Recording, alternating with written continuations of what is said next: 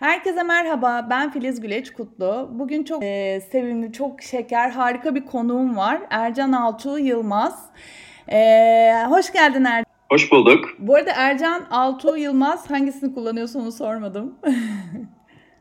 E, artık an itibariyle Ercan'ı kullanıyoruz. Ercan'ı kullanıyoruz. Peki tamam.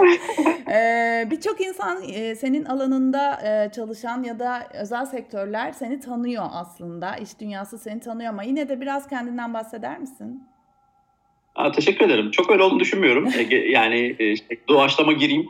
E, açıkçası insan farkındalığı geçenlerde yani e, böyle ne diyelim şimdi ismini söylemeyelim e, çok önemli bir e-commerce e-ticaret sitesine e, genç grubuna eğitim verdim. Bir kişi beni tanımıyordu. E, o yüzden haddimi bilerek o gün de tweet atmıştım. Dedim ki yani Türkiye'nin en büyük markası T ile başlıyor. Sen zaten kullanıyorsundur. Hani gittim o ekibe eğitim verdim. Ama bir tane hani bir tane tanımaz mı insan? Bir tanesi bile ne yazık ki e, hem oyunlaştırmayı araştırmamış hem de e, bana bulaşmamış. E, ama şey tabii kendi küçük bir grubumuz var diyeyim. Teknoloji grubu. Herkes birbirini tanıyor e, ve gerçekten çok fazla aynı isim dolaştığı için belki çok fazla biliniyor diye düşünüyoruz ama yani Türkiye büyük bir ülke. Ben hep söylüyorum yani sonuçta Yunanistan'da da ben sunum yaptım. Hem Selanik hem Atina'da e, Republika diye bir konferans böyle seri halde iki sunum yapmıştım. Aynı grup şirketler gelmişti. Yani küçük şir, küçük bir e, e, ülke mesela Yunanistan ama Türkiye öyle değil. Türkiye gerçekten çok büyük bir ülke. E, çok fazla dokunmadığımız e, hem branş var hem alan var. E, o yüzden çok da tanındığımı düşünmüyorum açıkçası. E, o sadece dediğim gibi oyunlaştırmayı merak eden birileri ben biraz erken girdim diyeyim. Evet. E, oyunlaştırma e, ülke için erken Amerika e, doğal, yani global içinde normal bir vakitte girdim. E, o yüzden çok kısa kendimden bahsedeyim. Ben e, yani Yıldız Teknik Matematik Mühendisliğinden mezun olduktan sonra e, lisans üstü eğitimde Maltepe Üniversitesi'nde yapıp e, Türksel e, Akademi'de 4,5 sene eğitim teknolojileri uzmanı olarak çalıştım. E, 2010 ve 2015 yılları arasında. 2014 yılında Türksel Akademi'nin bir e, projesi ve fazında, Q3 fazında e, gamification'ı koymuştuk. Gamification zaten birazdan anlatırım. 2010 yılından sonra çıkmış, e, e, ismi isimlendirilmiş e, bir iş modeli, e, oyun e, mantığının iş amaçlı kullanılması diye geçen bir iş modelidir. E, 2010'lu yıllarda anlamlandırmaya başlayınca ben de aslında yine 3-4 sene e, geç olsa da o dönemki Foursquare gibi e, çok popüler e, uygulamalardan da görerekten puan ve rozet kazanabilme mantığını e, kendi eski şirketim Türkcell'de uygulamaya çalışıyordum.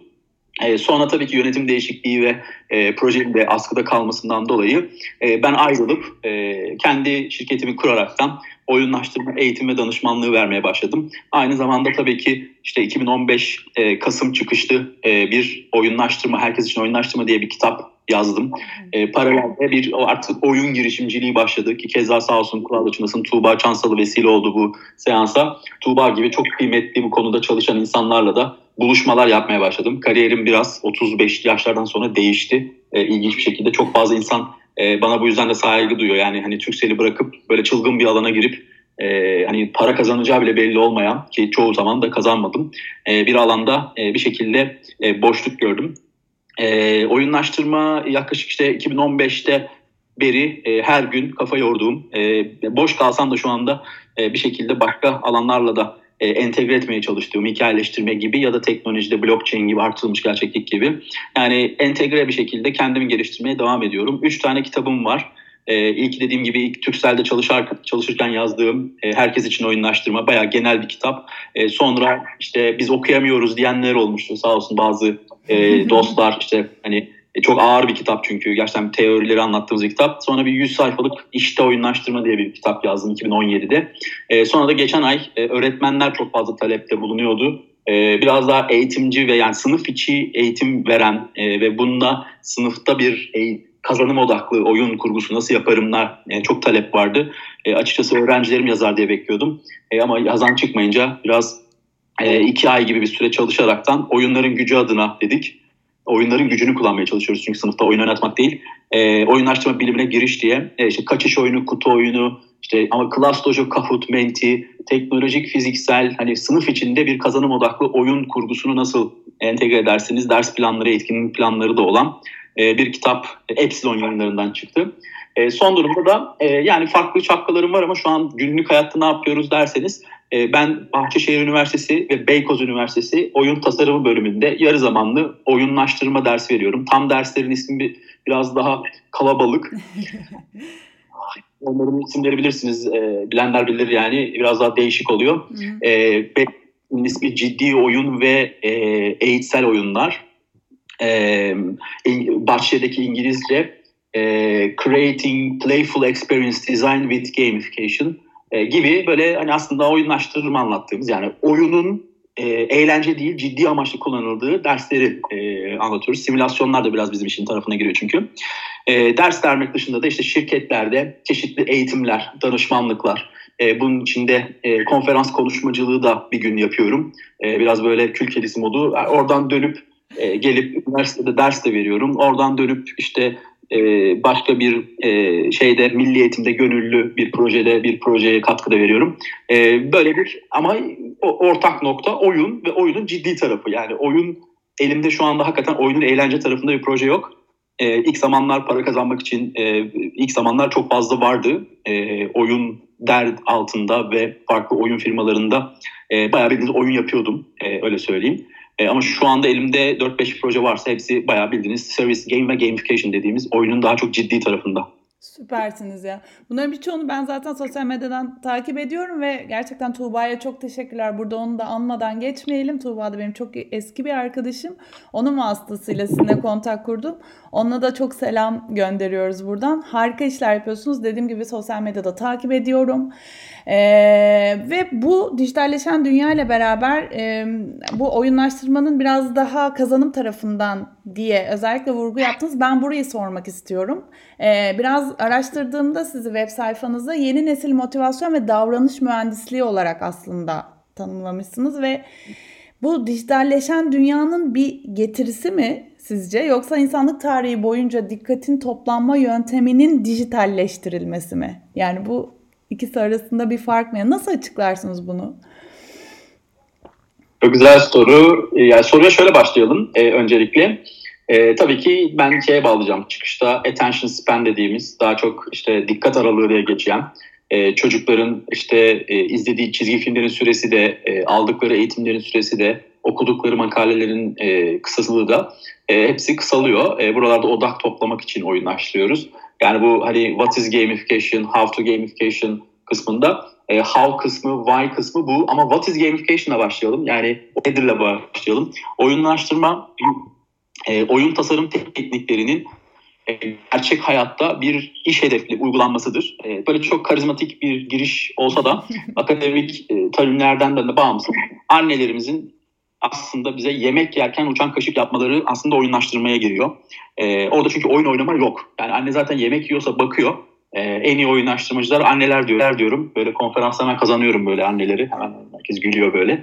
E, hakikaten ama öyle. E, babalar oyuncu. Babalar hani çocuğu havaya atar, etraftan dolaştırır. Ne bileyim böyle enteresan enteresan ben de babayım. Hani bir yapıyoruz böyle şeyler. Hiçbir amacı olmayan tamamen riskli oyunlar bunlar. Game dediğimiz.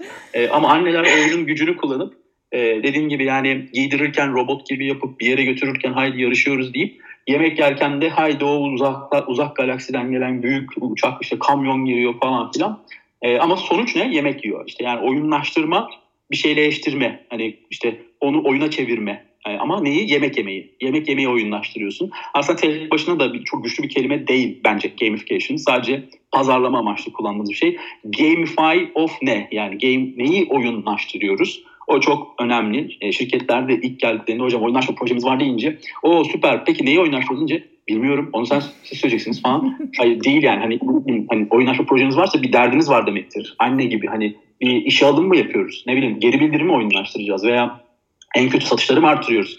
E, eğitim mi? Hani farkındalığı mı? Bilgi yarışması mı yapacağız? Neyi oyunlaştırdığımızı netleştirmek de bazen hakikaten aylar sürebiliyor. Komik geleceksiniz ama Yok, oyunlaşma evet. projesi okey, bütçeler okey, danışman okey, işte teknoloji okey, yazılım var. Peki neyi oyunlaştıracağız? Yani KPI nedir? Çıkarmak bile bazen e, bize dert olabiliyor. E, dinleyenler için e, toparlamak amaçlı sizin sorduğunuz şeyde de eğitim tarafında da ne yazık ki çocuklarımız biraz daha şu an e, veliler e, daha çok görüyordur.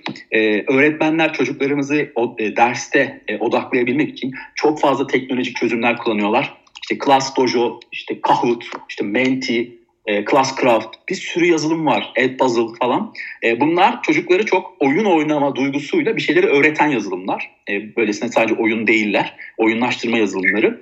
E, sonuçta bu çocuklar bu şekilde büyüdüğü için tabii ki artık iş yerlerine giriyorlar. Ben duyuyorum 2000 doğumlular işe giriyorlar değil mi şu an 2001'liler, evet, 2000'ler. Şimdi bu nesil e, bizim gibi büyütülmedi. Sus bakayım dinle deyince e, çok dinlemiyorlar. E, al bakayım şu formu doldur deyince de dolduramıyorlar.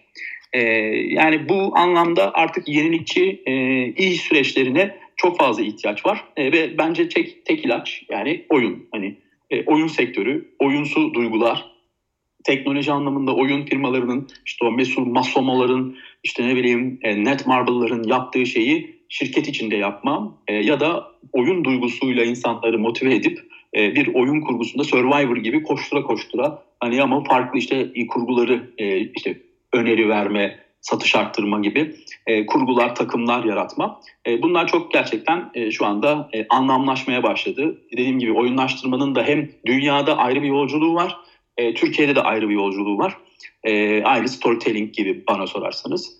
E, storytelling de çünkü e, ben dediğim gibi oyunlaştırma tarafında e, uzmanlaştıkça farklı alanlarda da ona yakın duran, onu destekleyecek dediğim gibi teknoloji tarafında arttırmış gerçeklik e, ve yapay zeka diyeyim. E, işte e, insan tarafında da tabii ki hikayeler ve hikaye anlatıcılığı. Orada masal anlatıcılığı Türkiye'de çok karışılıyor. Hikayeleştirmeyi de ne yazık ki ülkemizde aynı oyun tasarımı, oyun oynatmakla oyunlaştırmanın karıştığı gibi e, masal anlatıcılığı da karışıyor. Değil yani hikaye anlatıcılığı e, farklı bir alan. Hikayeleştirme aslında e, oyunların yaptığı gibi narratif bir şekilde akan episodlar ve milestone'lardan oluşan şimdi şunu yaparsan karakter bunu yapacak. Bunu yaparsan da bunu yapacak. Bu mesela biraz hikayeleştirmeye giriyor. E, bununla ilgili kitaplarda da gördüğüm üzere e, çok fazla dikkat toplama ve insanlara biraz daha bu oyun kurgularıyla motive etmek için aslında biz bu şeyleri kullanıyoruz, oyunlaştırmaları. Emin olun şirketlerde de bunlara e, çok fazla ihtiyaç olacak. Bunları da hem oyunlaştıracağız hem hikayeleştireceğiz bunların gücünü kullanıp iş sonuçları elde etmeye çalışacağız diyeyim.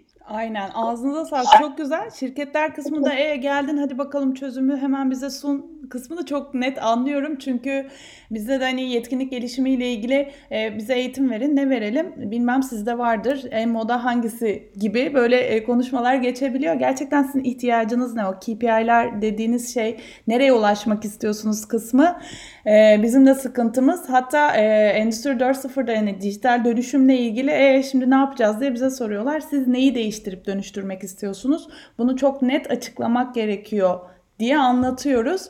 Ee, yolumuz uzun ve zor. Emeklerinize sağlık şimdiden. Bir de e, bu değişen mesleklerle beraber, değişen iş yapış biçimleriyle beraber, bu uyguladığımız yeni tool'larla beraber e, yeni bir e, meslek ortaya çıktı. Siz buna hatta bir e, sizde görmüştüm galiba ya da bir araştırmada görmüştüm. Oyunlaştırma uzmanı, gamification designer gibi bir görev tanımı gördüm. Bu bir yeni meslek, değil mi? Bu olacak ve bu bu kişiler yetişecek. Ne ne gibi işler yapacaklar? Evet yani e, öncelikle gamification designer Türkiye'de sayılı olsa da var. E, dinleyen arkadaşlar da paralelde açıp LinkedIn'dan e, ekleyebilirler. E, bildiğim benim e, ilk Alyans Türkiye'de Mehmet Nalça, İzmir'de yaşar o da bu arada, Aa, Alyans Akademi'de. Evet, Belki onlarla e, bir e, webinar yaparsınız. E, biraz çekingen bir arkadaşımızdır ama gerekli izinleri alıp paylaşımları yapar. E, selam da söylersiniz. E, Mehmet Nalça e, 6 tane oyundan sorumlu Alyans'ta. E, bunda mesela ilk işe başladığınızda All Game isimli Alyans'taki süreçleri işte ne bileyim birinci yılında olunca kaç gün iznim oluyor, işte ne bileyim yemek çekine kaç lira yatıyor falan tarzı soruların olduğu. E, ama bunun bildiğin hadi tarzı diyeyim, kahut tarzı diyeyim. E, bütün şirketle beraber oynayabildiğiniz bir oyun var.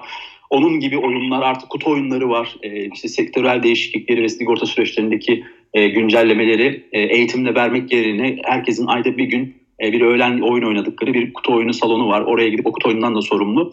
Böyle bu tarz 6 tane oyun olduğu için en sonunda demiş yani ben sadece oyun yapıyorum. Yani bütün gün onun raporunu çek, o işte oyunu iyileştir, onu şey yap bilmem ne soru ekle. Ee, e, sağ solda Gamze bir eski Türksel'dir. Ben Türksel'den tanıyorum yöneticisi.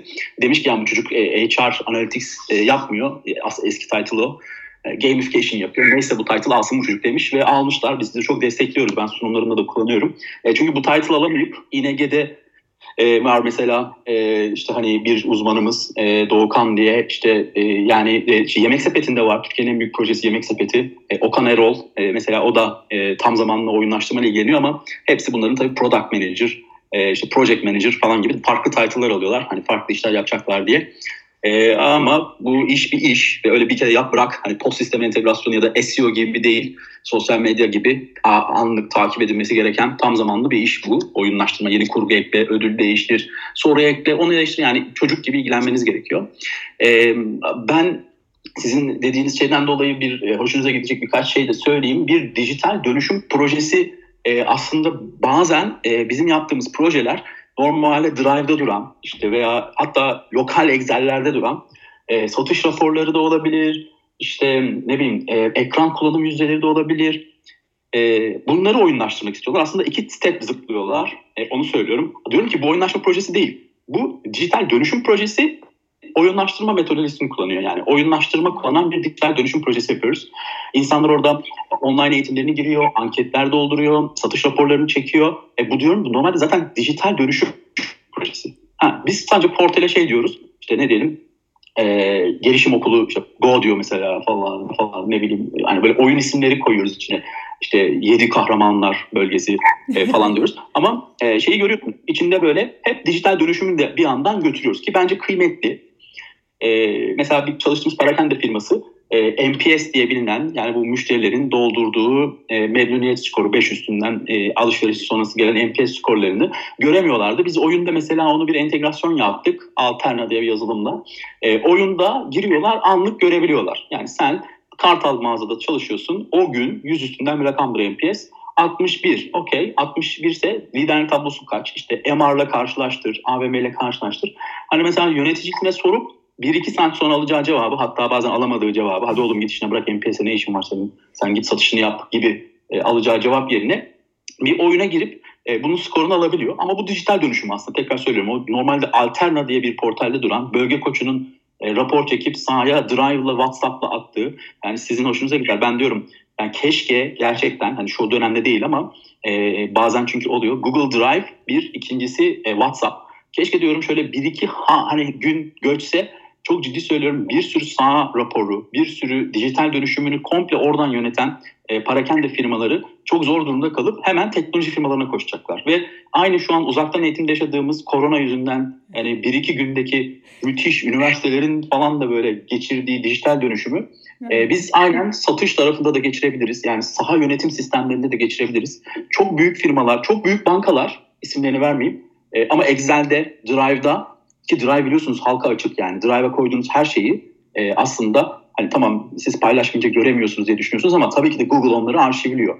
E, resmi oraları aslında TC kimlikler, satış TL'leri falan konuyor. Ve WhatsApp. Yani WhatsApp'tan da al kızım işte sen bu rapor git grupla paylaş. Orada raporda bütün TL'ler dökülmüş. Es, o WhatsApp'ta işten çıkmış çocuk hala duruyor falan. Hani bir sürü e, yani kendi dönüş ihtiyaçtan dolayı kendi dönüşümümüzü yapmışız. E, e, bizim yaptığımız portal projeleri işte o yüzden Filiza'nın bazen dijital dönüşümü de sağlıyor. Bu bir avantaj da oyunlaştırma. Bence oyunlaştırma o kadar büyük bir konuda değil. E, sadece dijital dönüşümüyle beraber yeni nesile doğru gitmeye çalıştığınızda işte ufak meydan okumalar. Ben işte Filiz'den bugün daha çok paket satarım. E, ben bilgi yarışmasında müdürüme çakarım falan laflar da bunlar. Yani hakikaten de bu ortamı sağlayıp e, bir ortam yaratmaya çalışıyoruz. Yaratılıyor da ve hakikaten affedersin müdürüm fena çakmışım gibi yazışmalar okuyoruz.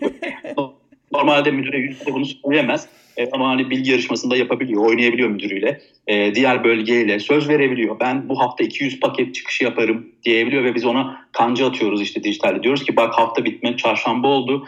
Bunu prediktif ediyoruz. Pek öyle gitmeyecek gibi. Hadi dostum bak sana bu rozet vardı hani vereceğiz falan gibi. Aslında dijital dönüşümün e, yapıp içine biraz oyunlaştırmayı katmaya çalışıyoruz. Böyle daha anlamlı oyunlaştırmalar oluyor.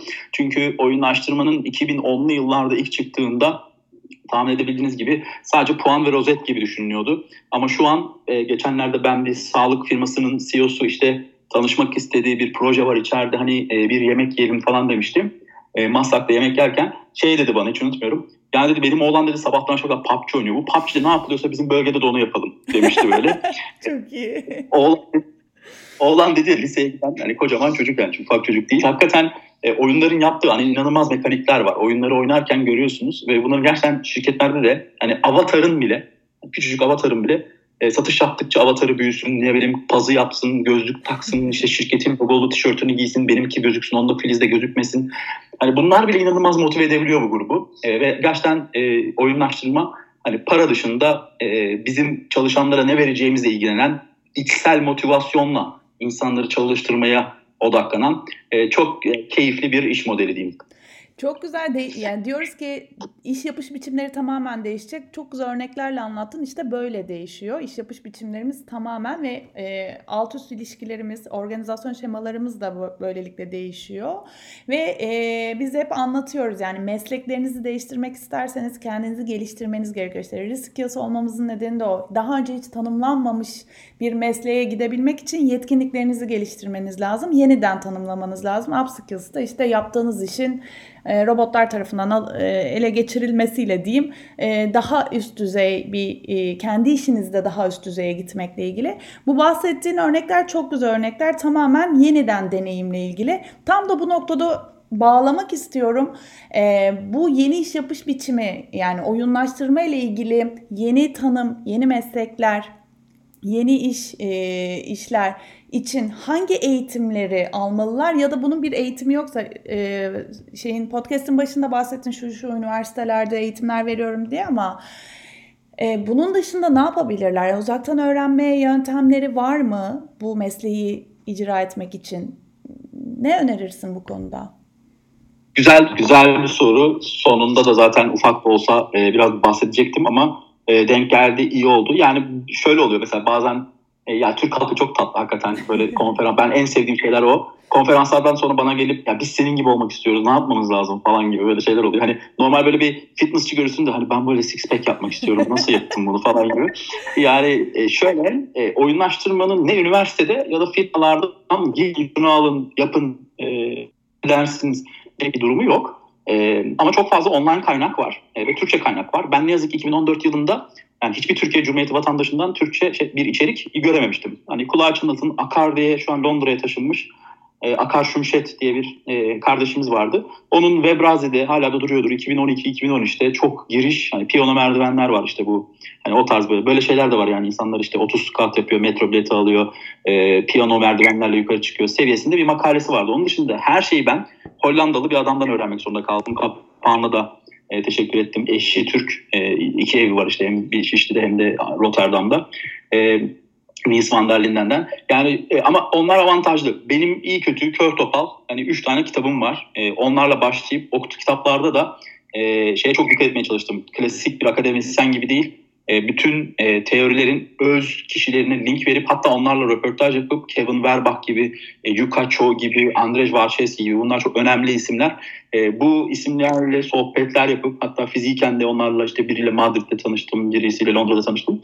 Buluşup sohbet edip konferanslarda yapışıp biraz daha bu kaynağı Türkçe'ye kazandırmaya çalıştım. Bu üç kitap bence önemli. Oyunlaştırma diye yazınca gelir yani öyle söyleyeyim. E, ikincisi Coursera diye bir site var. Coursera e, daki zaten Kevin Werbach işte dediğim hoca e, orada 14 saatlik e, yarın da ilk e, canlısını yapacak. E, ben heyecanlıyım. E, çok uzun süre tekrardan bir daha canlı yapıyor. Ama canlısını kaçıranlar da offline kayıt olup izleyebiliyorlar biliyorsunuz. Hı hı. E, gamification diye yazarlar, storytelling yazsınlar. Bu arada Coursera çok iyi bir e, site. E, zaten şu an online'a döndüğümüz için orada bayağı bir içerik var. E, ama oyunlaştırmada hani kendini nasıl geliştirebilirsin dediğinde hani nasıl e, six pack dediğimiz hani fit olan adam şey diyor. Hem spor yapacaksın hem yemeğine dikkat edeceksin. E, şimdi oyunlaştırmada da hem oyun sektörünü takip edeceksin hem de davranış bilimi tarafını. Davranış bilim dediğim şey de oyunlaştırmanın birinci versiyonu sonuçta motivasyon teorilerini bilmek istiyoruz. İçsel dışsal motivasyon. İnsanın en büyük motivasyonu para değil. E, işte o küçük avatarında e, Filiz'de olmayan artistik rozet bende var haha gördün mü gibi. Bu mesela parayla olabilecek bir motivasyon değil. E, ve sanıldığı gibi paradan daha büyük motivasyon. Para en büyük motivasyon değil. E, para insanın çok adaptif olup e, hemen adaptif olduktan sonra da farklı motivasyonlara döndüğü bir motivasyon tipidir. Enerji içeceği gibi derler. E, hızlı motive eder ama hızlı söner. E, motivasyon çok daha güçlüdür. Para bile kaybettirir size ki oyunlar da sömürüyor onu. Oyunlar da çok saf değil. Yani oyun firmaları da çok saf değil. Sonra kilitliyor onu. Sana para istiyor. Diyor ki işte bunu istiyorsan 3 lira ver diyor. E, motivasyon, e, alışkanlık, davranış, habit. Yani bu işte bizim davranış döngüleri e, bizim biraz daha e, yani ülkemizde Uğur Batı'nın, e, Kerem Dündar'ın, Sinan Canan'ın anlattığı kısımlar beyin ve davranış e, bilimi döngüler ki onlar da oyunlaştırmaları sunumlarında kullanıyorlar. E, bu isimlerin bu ara kontaklarını sana da verebilirim e, ve hani çok da güzel sohbetler yapabilirsin. E, çünkü orada onların paylaşımları da onların e, yabancı kaynaklarını da ben takip edemiyorum. E, özellikle işte tanıyorsunuz Dana Riley, e, Malcolm Gladwell, e, Martin Nistorm gibi e, yurt dışında bu Simon Sinek gibi e, yurt dışında bu konuları paylaşan davranış bilimcilerini alıp bizde yani işte bir takım çalışması olunca yapıyor da niye tekil kalınca hemen oyunu bırakıyor. Mesela bunun cevabı oyunlarda yok ama davranış bilimcilerinde var. Antropologlarda var. E, o taraflara biraz bakmak. E, Gabe Zickerman diye bir e, Amerikalı uzman var. Gamification.jo'yu da yöneten birisi. Gabe Zickerman der ki %75'i oyunlaştırmanın yani oyunlaştırma yaparken %75'i psikoloji ve kurgu. %25'i ee, teknoloji ve işte tasarım yani rozet işte app, push notification falan filan %25'i diyor. E, genelde sanılanın tam zıttı hani platform seçmeye çalışıyor çünkü Türk firmaları da yurt dışındaki firmalar da hangi oyun firmasıyla çalışalım, hangi oyunlaştırma firmasıyla çalışalım, hangi platform kullanalım diye. Değil, kurgu kurgu çok kritik. Kurgu olursa çünkü Google Drive'la hatta maille bile e, daha motive edebilirsiniz insanları. Mail atarsınız böyle millet bekler, ilk cevap veren inbox'a düşer, kazanır. Yani teknoloji bunun biraz daha e, detayında bir konu. E, çalışmak isteyen arkadaşlara gamification designer bir şu an Türkiye'de meslek değil, onu söyleyeyim. E, öyle bir hani fırsat var, blockchain gibi. Öğrenin kesin iş bulursunuz, işte bir günde de iş bulursunuz. O çok zor. E, ama girdiğiniz banka ve e, firmalarda diyelim, hani e farklı e, firmalarda, startupta olsa mobil uygulama oyunlaştırmasında oyunlaştırma dönüp dolaşıp e, yapılması gereken ve öğrenmeniz gereken bir iş modeli olacak. O yüzden şimdiden bu Coursera'daki eğitimi e, ve benim Türkçe nacizane yazdığım 2-3 kitabı alıp e, okumakta ve oradaki oradaki uzmanları da e, notlarını alıp e, kök bitirin benim kitapları. Ben kitap benim teorim yok. Benim kendi yarattığım bir hani literatüre geçmiş bir teorim yok. E, ama anlattığım işte ödül teorileri, oyuncu tipleri, döngü tipleri, kanca modeli e, bir sürü modeli ilk kez Türkçe yazdım. E, bence iyi bir başlangıç olabilir. Ee, bence bu gerçekten bir meslek olacak. Yani şöyle e, hani sen çok böyle onurlu değilsin gibi ama ben çok inanıyorum böyle bir mesleğin bir 5 sene sonra tamamen aranacağına. Çünkü Erhan Hoca'yı 2015'te İzmir'e getirdim. E, Profesör Doktor Erhan Erkut'u. Ve sahneye çıkıp dedi ki e, işte arkadaşlar data analisti diye bir şey var. Bakın bu yöne eğilin diye 2015'te. 2019'da tekrar podcast çekerken dedim ki Erhan Hocam bunu söylemiştiniz hani 4 sene önce şu an İzmir'de data analisti aranıyor diye. Yani o zaman o, e, üniversiteye getirmiştik. Üniversitenin birinci sınıfında olan bir öğrenci bunu dinlediğinde bu neymiş deyip o alana yanaşmış olsaydı mezun olduğunda İzmir'de zaten data analisti aranıyor olacaktı. O yüzden bugün çok kıymetli paylaşımların çok teşekkür ediyorum. Bugün bunu dinleyen ve kendisine uygunsa eğer orası da çok önemli. Bunu yapabilecek yetkinlikleri varsa, bunları keşfettiyse, bu alanda ilerlemek istiyorsa bir 4 sene sonra eğer ki hele birinci sınıftaysa mezun olduğunda böyle bir iş ilanı mutlaka görür diye düşünüyorum. Çünkü inanılmaz bir değişim var. Bu korona ile beraber bu anlattığımız değişimlerin ne kadar hayata geçtiğini gördük. Yani az önce bağlanırken de dedim ya hani herkes Zoom öğrenmeye başladı. Yani daha önce hiç duymayan insanlar şimdi Zoom'da uzaktan toplantılar yapıp eğitimler vermeye başladılar gibi. O yüzden hani çok da beklemeyeceğiz ama ben yine de iyi e, bir hal olarak bir 5 sene sonra böyle bir iş tanımı, Kariyer.net'te de böyle bir iş ilanı görebileceğimizi düşünüyorum açıkçası. Son olarak e, şunu sormak istiyorum. Tabii biz bu görüşmeyi seninle planlarken işte e, korona yoktu ya da yani çok başındaydı galiba bunların. Haziran 2020'de bir GameFed oyunlaştırma konferansı düzenlemeyi düşünüyordunuz. Şimdi bu ne oldu? Biraz bundan da bahsedelim. E, amacı neydi? Katılım koşulları, kazanımları neydi diye sormak istemiştim. Şimdi ne olacak tabii? Evet yani ben e, benim bir şapkam da şöyle. E, ben GameFed diye bilinen e, İngiltere merkezli e, dünya işte Gamification Federation, International Gamification Federation, e, Dünya Oyunlaştırma Federasyonu'nun Türkiye temsilcisiyim. E, bunlar işte her ülkeden bir kişiyi seçip e, hem o ülkeler dışında sunum yaptırıyorlar hem de onlar işte kendi etkinlik düzenlememizi bizi destekliyorlar. Hem maddi hem manevi. E, biz de 3 e, senedir e, öğrencilerimle başlamıştık. Şimdi artık e, sağdan soldan tanımadığımız bir sürü insan da gönüllü giriyor. 80 kişilik GameFed Türkiye'yi e, bir dernek olarak kurduk e, ve kar amacı gütmeyen etkinlikler yapıyoruz. E, geçen sene de e, Bahçeşehir Üniversitesi'nde yapmıştık. Bu sene İTÜ'de e, Maçka e, Mustafa Kemal Amfisi'nde yapacağız. Ben hala yapacağız diyorum.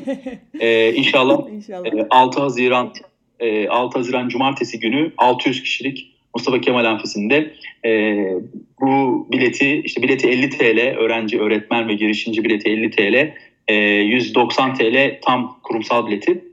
E, biz bu şekilde e, yurt dışından da biraz önce bahsettiğim bir sürü uzmanı e, getirdik. Benim kariyerimde de beni heyecanlandıran e, kitaplarını okuyarak, videolarını izleyerek e, bu konuyu öğrendiğim 2-3 öteki bu iki insan beraber takıldık. Akşamları otelde de yalnız bırakmadım. Hani öyle diyeyim. E, yani bir şekilde de öyle bir yabancı getirebilecek miyiz? Büyük ihtimal onu getiremeyeceğiz. Yani şu an dışarıdan bir e, insan getirmek çok zor. E, ama virüsün Nisan sonu, Mayıs başı inşallah hani artık bir ay bile bence uzun. E, bir haftadır evdeyiz uz bu. E, e, bir ay sonra biraz daha normalleşince ortalık e, bu sene biraz daha yerel bir e, konuşmacılarla e, bir konferans yapmayı e, düşünüyorum ki zaten yerelde yeteri kadar projemiz de var. Ben hani çok büyük şu an markalarda e, büyük projelerde de ufak roller aldım. E, bu anlamda e, yerel konuşmacılarla bu konferansı yapabilir durumdayız. Olur da eğer virüs beklediğimizden yani zaten iki seyir var ya bir İtalya seyri var bir de Japonya seyri var diyelim. Eğer biraz daha kontrolü alabilir, alabilirsek e, Haziran'da yapacağız. Yapamazsak Eylül erteleyeceğiz. Eylül, Eylül'de inşallah TAP diyoruz ismine yabancı e, çünkü hani koyuyoruz ismini. Sitesi de var. E, Biletino'da da e, biletler satışta. E, dediğim gibi geçen sene 300 küsür kişi katılmıştı. Bu sene 600 küsür kişiye çıkartacağız. Bu arada Avrupa'nın en büyük oyunlaştırma konferansı. E, yani Türkiye'nin değil, e, Avrupa'nın da Türkiye'de tek etkinlik. E, onu da yapmakla ilgili çok hani gerektiği yerde e, risk de alacak şekilde motivasyonumuz var.